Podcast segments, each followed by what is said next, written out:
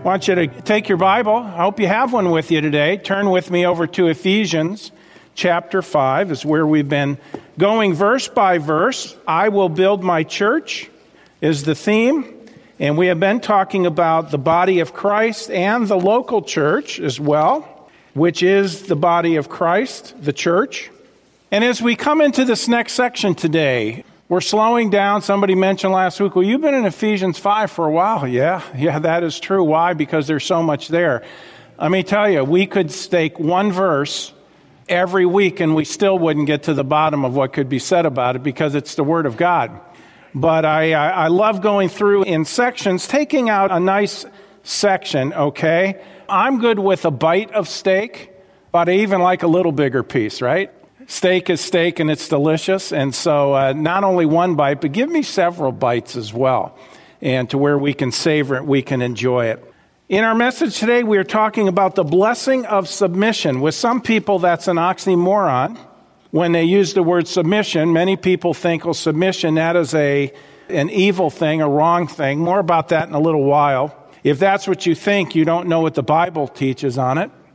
But let me begin with a true story. Roger Staubach, any of you old enough to remember Roger? Oh, wow, this is great.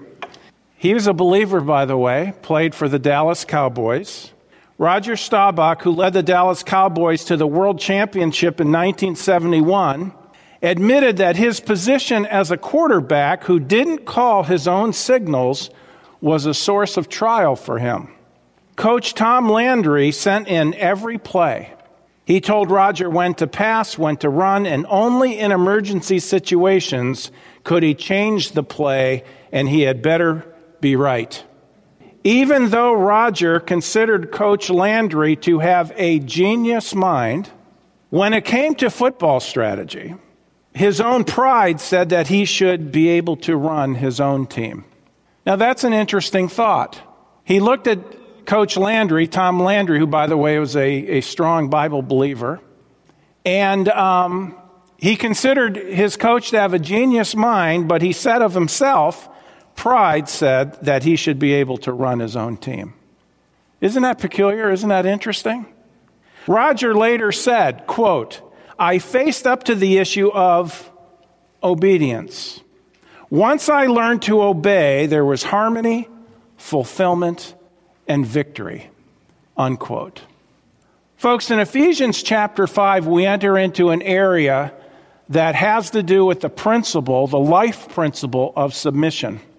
In Ephesians 5:15 it says, "See then that ye walk circumspectly, alertly, you're aware of what's going on around you, not as fools, but as wise, redeeming the time because the days are evil." Now, we're not spending much time on these three verses because we spent time on them last week. Wherefore be ye not unwise, but understanding what the will of the Lord is. Now that's the key as we go into this next section. What the will of the Lord is. So let's focus in on several incredibly important truths today, okay? And the first one is this.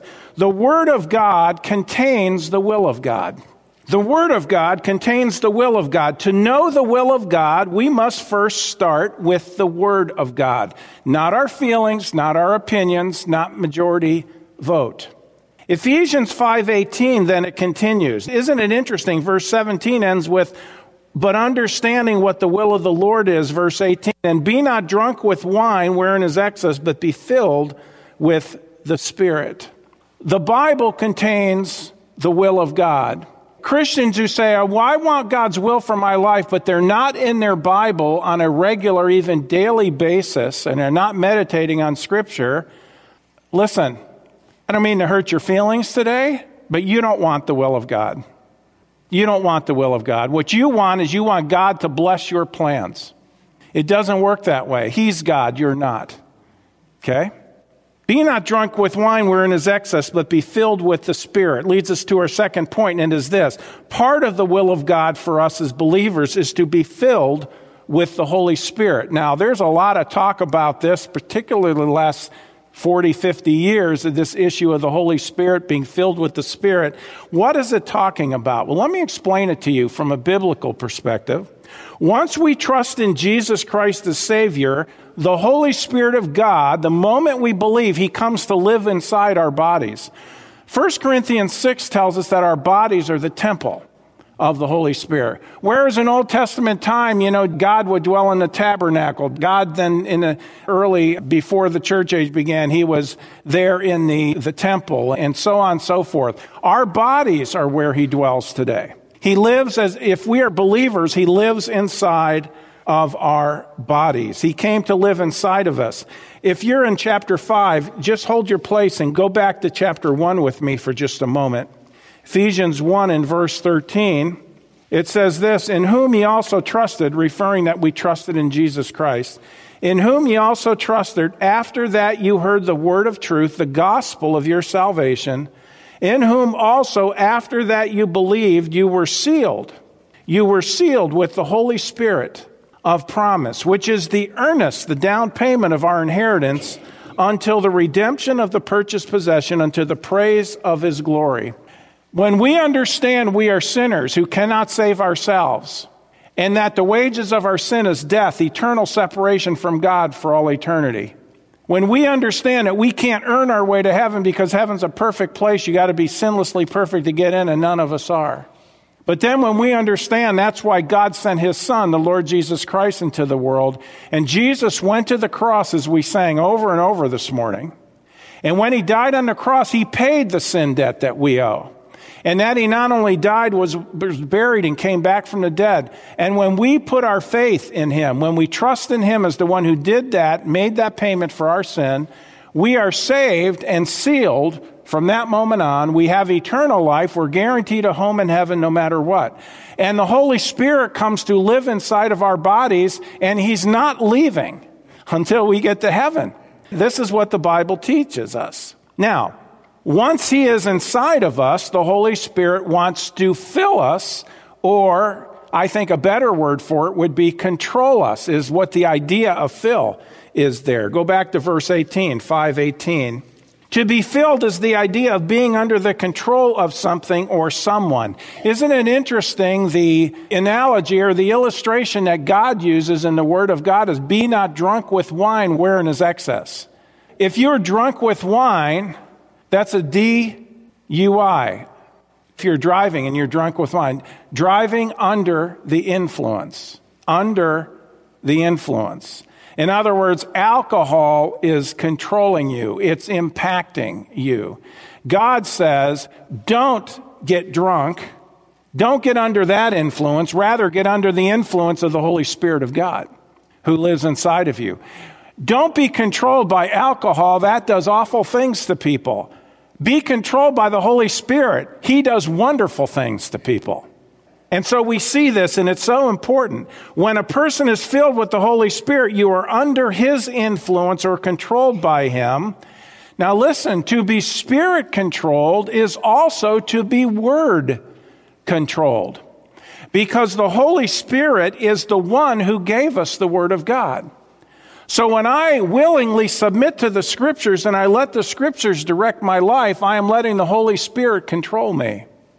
That's spirit controlled. I say that because of this.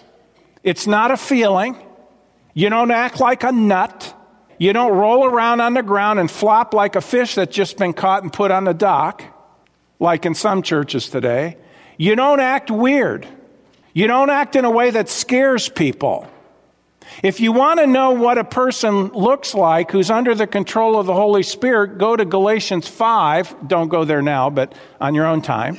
Galatians 5 and look at the fruit of the Spirit. The fruit of the Spirit, that is what the Holy Spirit produces in the life of a Christian who's under his control. And by the way, you know what it is? Love, joy, peace, gentleness, meekness, long suffering, goodness, faith, so on. That's the fruit of the Spirit. You don't act weird, you act godly. Jesus never acted weird. The Holy Spirit will have you living like Jesus. It will never be perfect, okay? I'm not saying that. But that's how you'll be. Because there's no contradiction between the written word and the living word.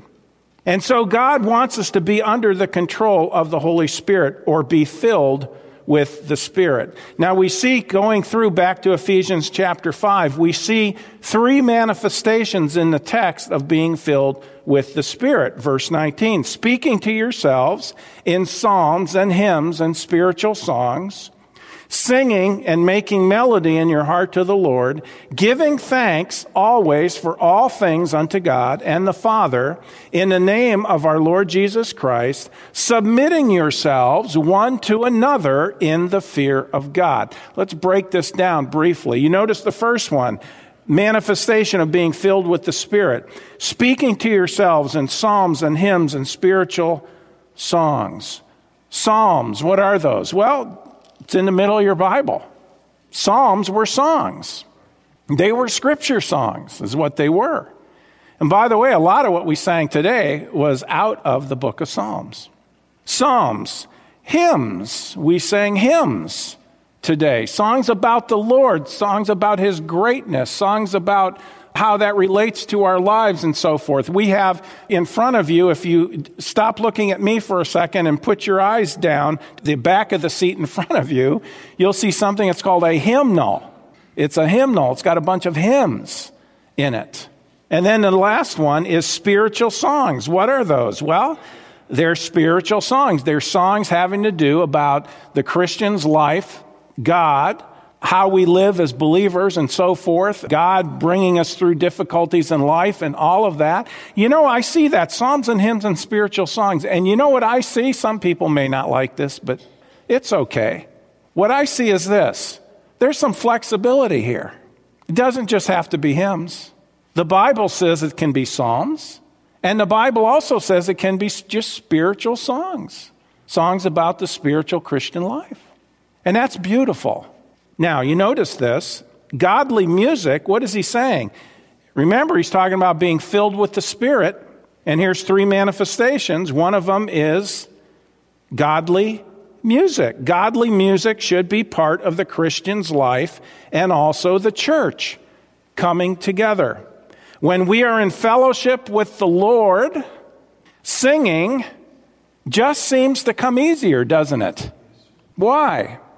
It's a God thing, that's why. It's how He designed it, it's how He wired us, it's how He made us. And it's a wonderful thing. The second one here, verse 20, giving thanks always for all things unto God. To give thanks in all things recognizes that no matter what the circumstances, the Lord is ultimately in control. I can thank Him every day I get up for that day. I can thank Him for the life I'm facing, for the things I'm facing that day. We don't always do it, folks, but we ought to. We ought to. When we are, in, when, when, when we are walking with the Lord, we can rest in that. Lord, you are in control. The Father is watching out for His children. Do we understand it? The Father is not only watching out for His children, but when we thank Him, when we from the heart are giving thanks, it shows that we're walking by faith. We're trusting Him. By the way, faith and thankfulness go very much together. The third one, and here we go submitting to one another in the fear of God. Now, this idea of submission, the message today, the blessing of submission, we're going to park here for the rest of the message. This issue of submission, the word submission today is seen as almost a dirty word. It is not.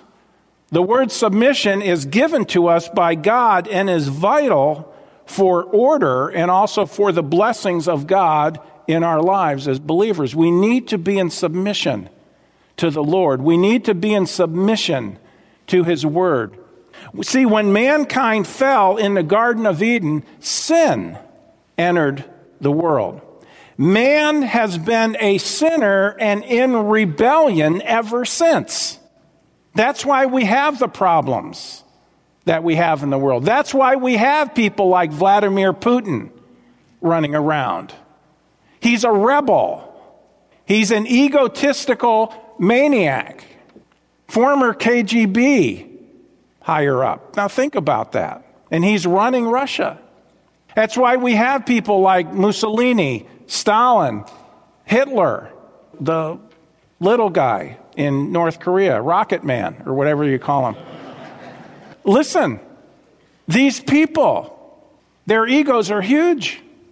Man with a big ego is a problem because he doesn't know how to control it. By the way, that's the beauty of getting saved because now we have the Holy Spirit inside and He can do a better job in controlling us than we can. So it doesn't just make sense to yield to Him and to surrender to Him and let Him run our lives. That way we won't get in trouble. That way our life can be blessed. But man has been in rebellion ever since. The sin nature in us is what wants us to go against everything God wants for us. And this is one reason why we need, as human beings, to be saved. I want you to hold your place here and go with me to Romans chapter 5. I've already briefly made mention of this, but perhaps you're here today or maybe watching over live streaming or hearing this at a later time. And you might say, you know what, I came to church today because my life is a mess.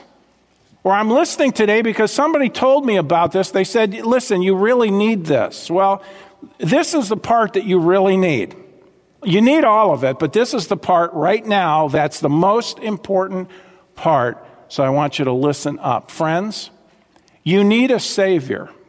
If you die without Jesus Christ as your Savior, without you trusting in Him as your payment for sin, you'll spend forever separated from God in a literal hell. I don't even like saying that, but it's true. And Jesus talked about it a lot, but he came to be the solution. Let me explain it to you.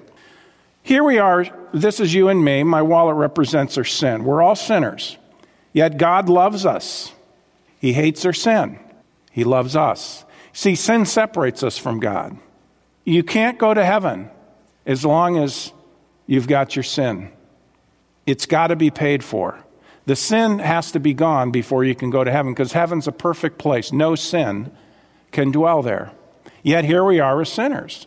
God says, because we've basically we've violated him, we violated his laws, and he says, you, You've broken my laws, there's a debt that has to be paid. There's a fine, for lack of a better term. The wages of sin is death. That means separation from God for all eternity. If we die with our sin, we'll be lost forever. Now, good works do not take it away.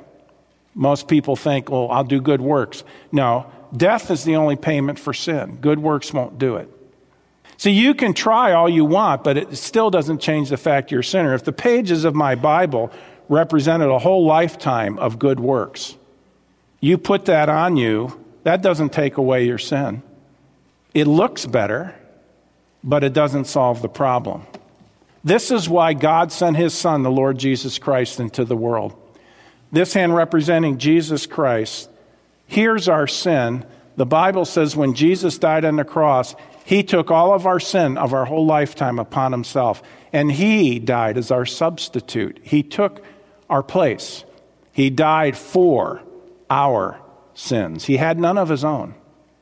He was buried and rose from the grave. And he says, if you will believe, put your faith in him that he did that for you, the moment you do, he saves you forever. You become a child of God. All your sins are forgiven.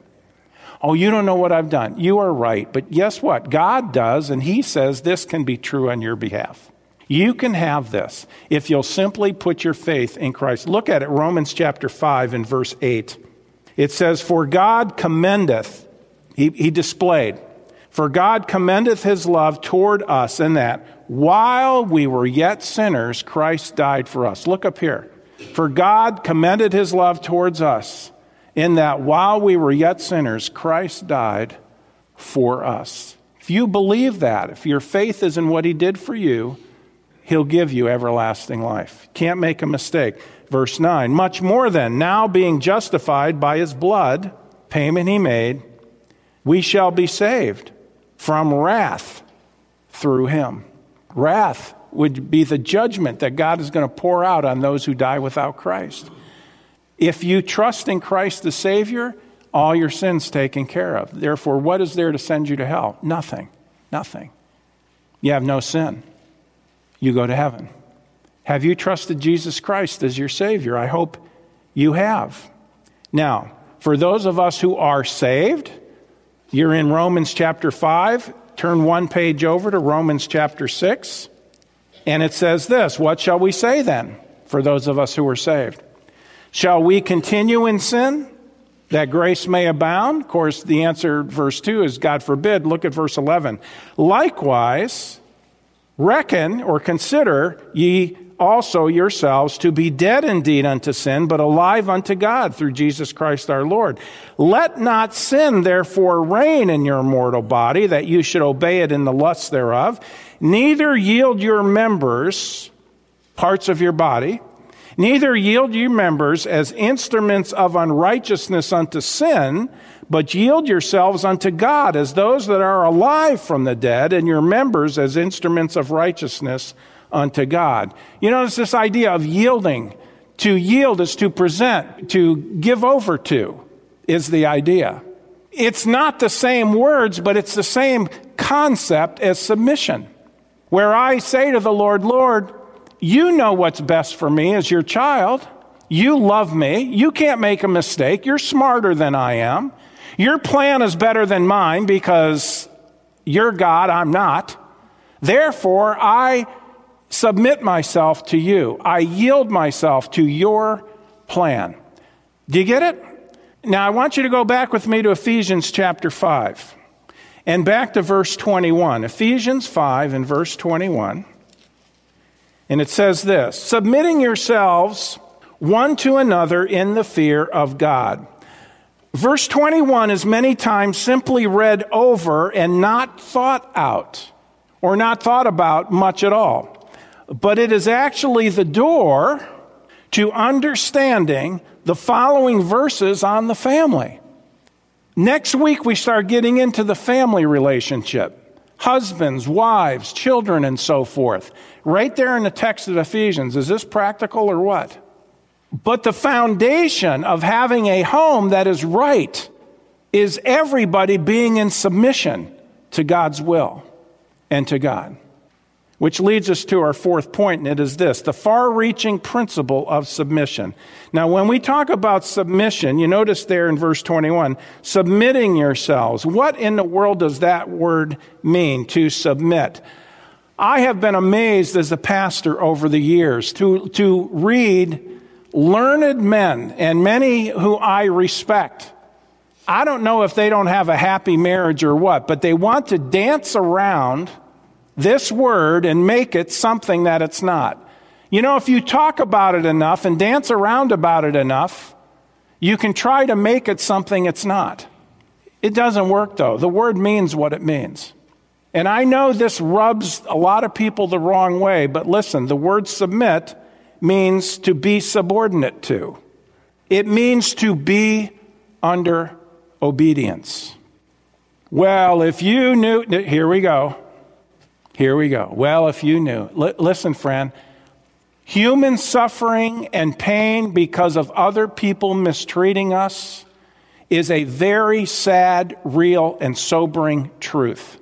But it does not change the ways of God. This is very important to understand.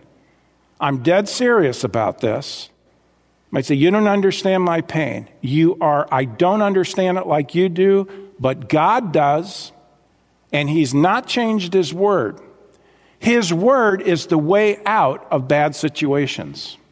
His word is the way, if peace is going to come to a relationship, his word is the way it happens by following what he says. To submit is to be subordinate to, to be under obedience. God has given it and created the principle, and it is for our good, it is not for our bad. It brings order and respect to our relationships with other people. The Lord Jesus Christ is our example when it comes to submission. In Philippians chapter 2, in verse 5, it says, Let this mind be in you, which was also in Christ Jesus, who being in the form of God, thought it not robbery to be equal with God, but made himself of no reputation and took upon him the form of a servant and was made in the likeness of men. And being found in fashion as a man, listen now, he humbled himself and became obedient unto death, even the death of the cross. Notice that humility is a major factor when it comes to the word submission. Submission is not an issue of being inferior, but humble and obedient. Let me say that again. Submission is not an issue of being inferior, but humble and obedient. Submission brings order and peace. This is the truth of God. Now, let me touch on several key issues on this issue of submission. I know there are people who come to church who have open wounds in their hearts and in their lives because of being mistreated by somebody. I understand that. But we don't throw out the plan of God because man has abused the Word of God. God gives us, if there's going to be a way out of the situation, it is God who gives us the way out. And we need to submit, we need to be subordinate to, under the authority of God. First is this submission is God's plan, not man's. To submit to one another is to be under obedience to God's plan for us. It is a matter of principle, it is not a matter of preference. It is submission when things are easy, and it is submission when things are tough. The plan does not change, the goal does not change, the principle does not change, the Word of God does not change. If it is God's plan, then you cannot improve on it, seeing the Lord is omniscient, and He is loving, and He is kind. This is His character. God knew before we ever came into the world how man would be, how man would fail, how man would be in conflict with one another, husbands and wives, employees and employers, children and parents, church people and pastors, government and people. And he says, I've still given you these principles to live by. See, here's the problem the depth of the principle is greater than we can comprehend. He has made us and He has designed us and He knows what is best for us. Jesus said, I want you to see this. Look with me to John chapter 8. Hold your place. Look at John chapter 8 and verse 32. Jesus is talking here about discipleship to some new believers. And he said, Listen, you need to know my way, you need to know my truth. Why? To imprison you? To put you in shackles? To make you miserable? To wreck your life? No. Jesus is God who can't lie, can't make a mistake, can't stumble. And he says, You shall know the truth, and the truth will make you what? Free. So the Word of God, the truth of God, the principles in Scripture will result, if we follow them, it will result in an inner freedom in our life. Even in the midst of difficulty, there can be freedom. So let's move on back to Ephesians. First, we saw submission as God's plan, not man's. But secondly, we are to submit first to the Lord Himself.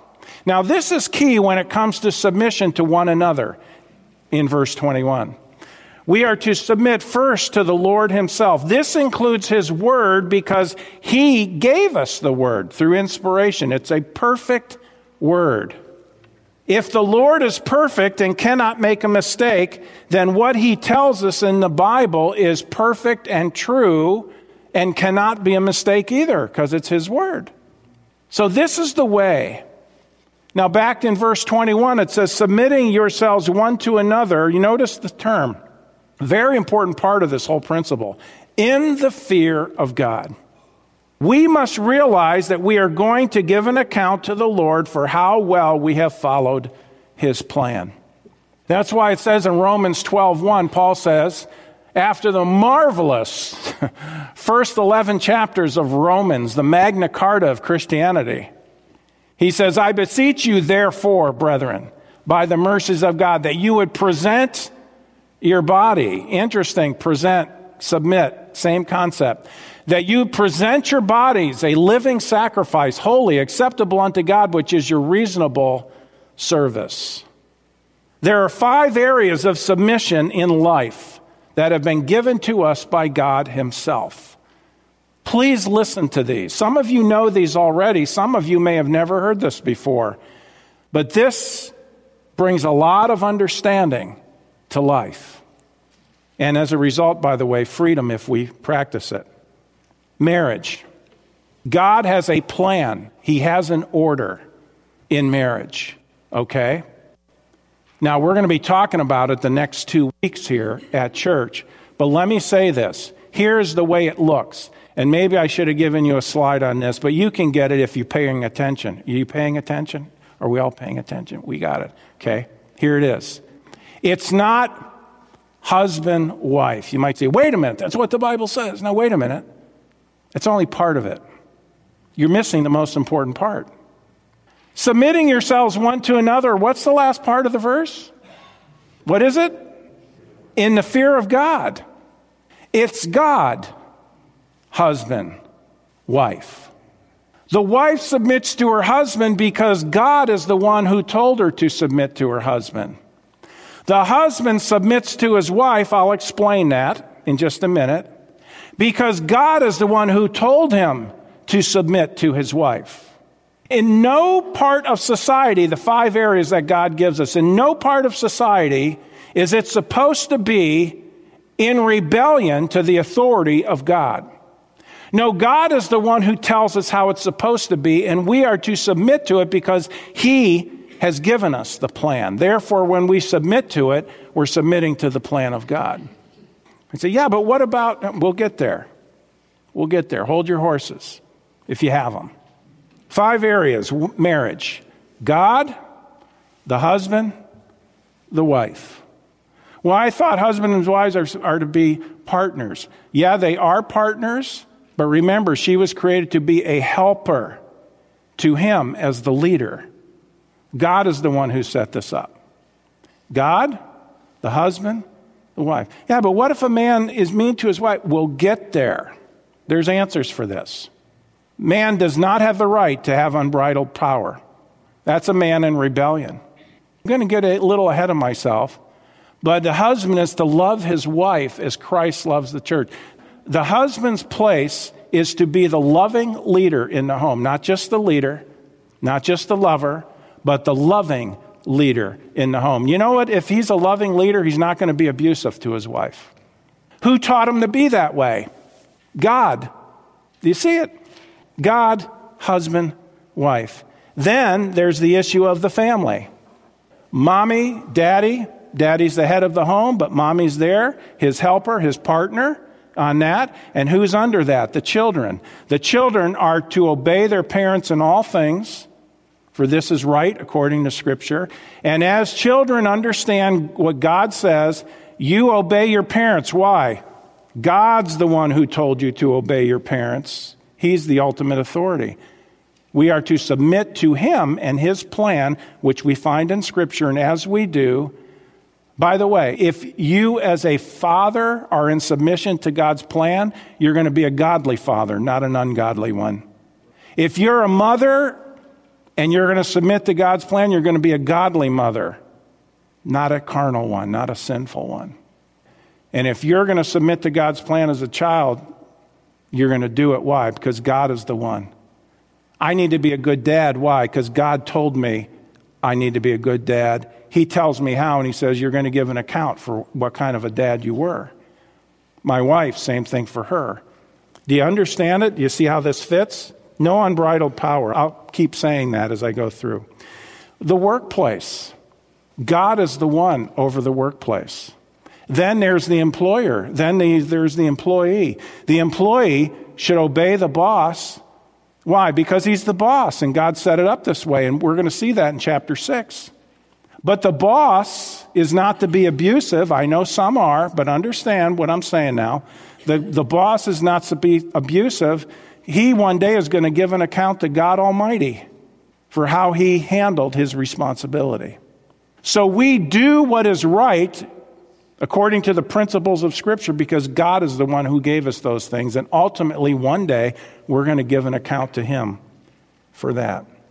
Church. Church. Oh, you know, A lot of people don't, they don't have any problem with any of these except church. I'll get to church in a minute. Let's talk about government. You know, we are to obey the laws of the land. By the way, we are to pay our taxes. Wait a minute. You don't have any idea how much money's coming on my. Man. Here's the truth of it. According to Scripture, God is over the governments of the world. Did you know that? The Bible tells us that God raises one up and puts down another. God gives countries the leadership they deserve. He is in control, though. The Bible is abundantly clear on this. Those in government authority, according to uh, Romans 13, are one day going to give an account to God Almighty for how they govern. This is inescapable. Yet, as citizens, we are to obey the laws of the land. That is what we're supposed to do. Now, then there's the church. Did you know if you're part of a local church? Maybe this is why some people aren't part of a church, if they can be. I know we've got people who watch us, there's no churches. I'm not talking about you. I'm talking about people such as who live in St. Cloud who we've led to Christ who don't go to church. Why? Because they don't, they don't want to do what is right. They could be here, but they're not. Happens all over, by the way, not just here. But you know, those in the local church are under the leadership of the pastor, and they should be submitted to the authority and the leadership of the pastor.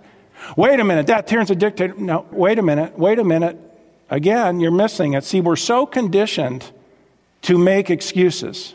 Listen, I am going to give an account to God Almighty one day for how I led as a pastor. Did I live, did I lead in humility? Did I lead in love? Did I lead according to Scripture? Or did I see it as a power grab and I'm going to abuse and get everything I can get? I'm going to give an account for how I lead. Now, in our church, the way we are set up, those in leadership must be in line with the Word of God and living according to the Word of God. And if they stop doing that, then they are supposed to get out of that position. That is actually in our Constitution. So no abuse can be taken. Now, listen, I know there are pastors who abuse. I've known some in my lifetime, but that doesn't change the principle. You don't throw out the Word of God because there are those who violate it. What kind of a world would that be? See, here's the thing you come to me with an issue and say, Pastor, can you give me a hand with this? I'm looking at you and I think, okay, I love this person. What can I share with them from the Bible, principles from Scripture that are going to help them with the difficulty they're facing? And then when you get the answer, you ought to do the answer you received. That's all this is.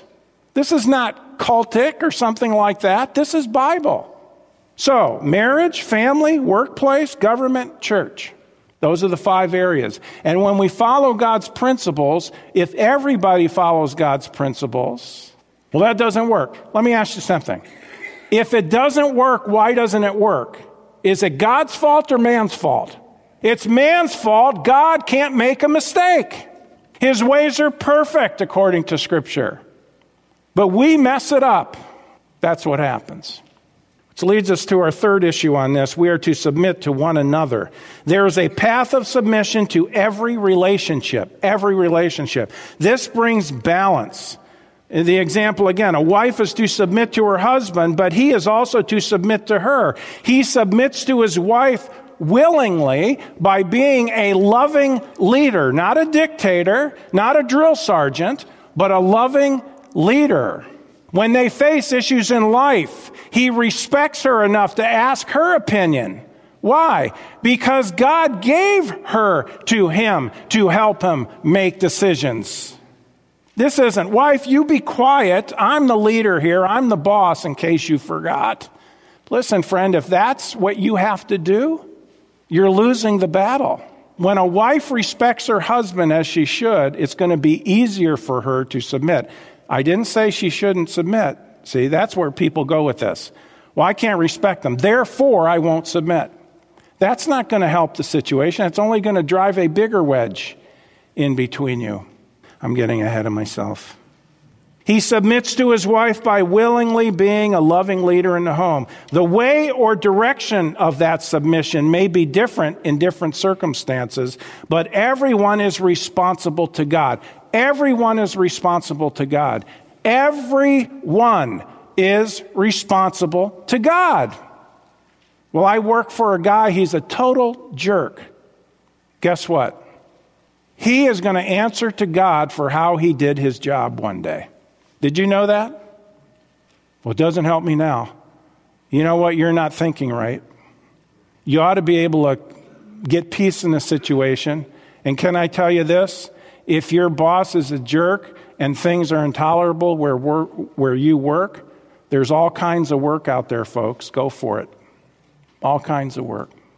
But you know what? Be sure that the reason he comes across as a jerk is because you first came across as a jerk and you're making it harder for him to manage you. Don't be that way. Some Christians are that way, and that's a disaster. We need to be the best we can be. Now, here you go. Well, fine, these are ideal. You know, what you're saying is, I've, I've been, people tell me, you're just idealistic. Eh, yeah, yeah, that's true. Do you know what that means? I believe that there is an ideal. Here it is. Here's the ideal. The only time, and this is key, the only time where submission to those God has put over us is to be rejected is when that authority wants us to do something that violates the Word of God. We remember who's on top? Who's the ultimate authority?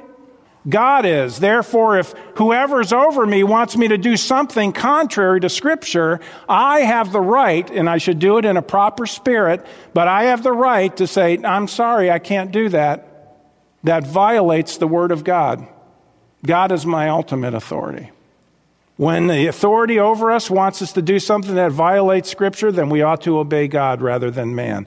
Man is never the ultimate authority, God is always the ultimate authority.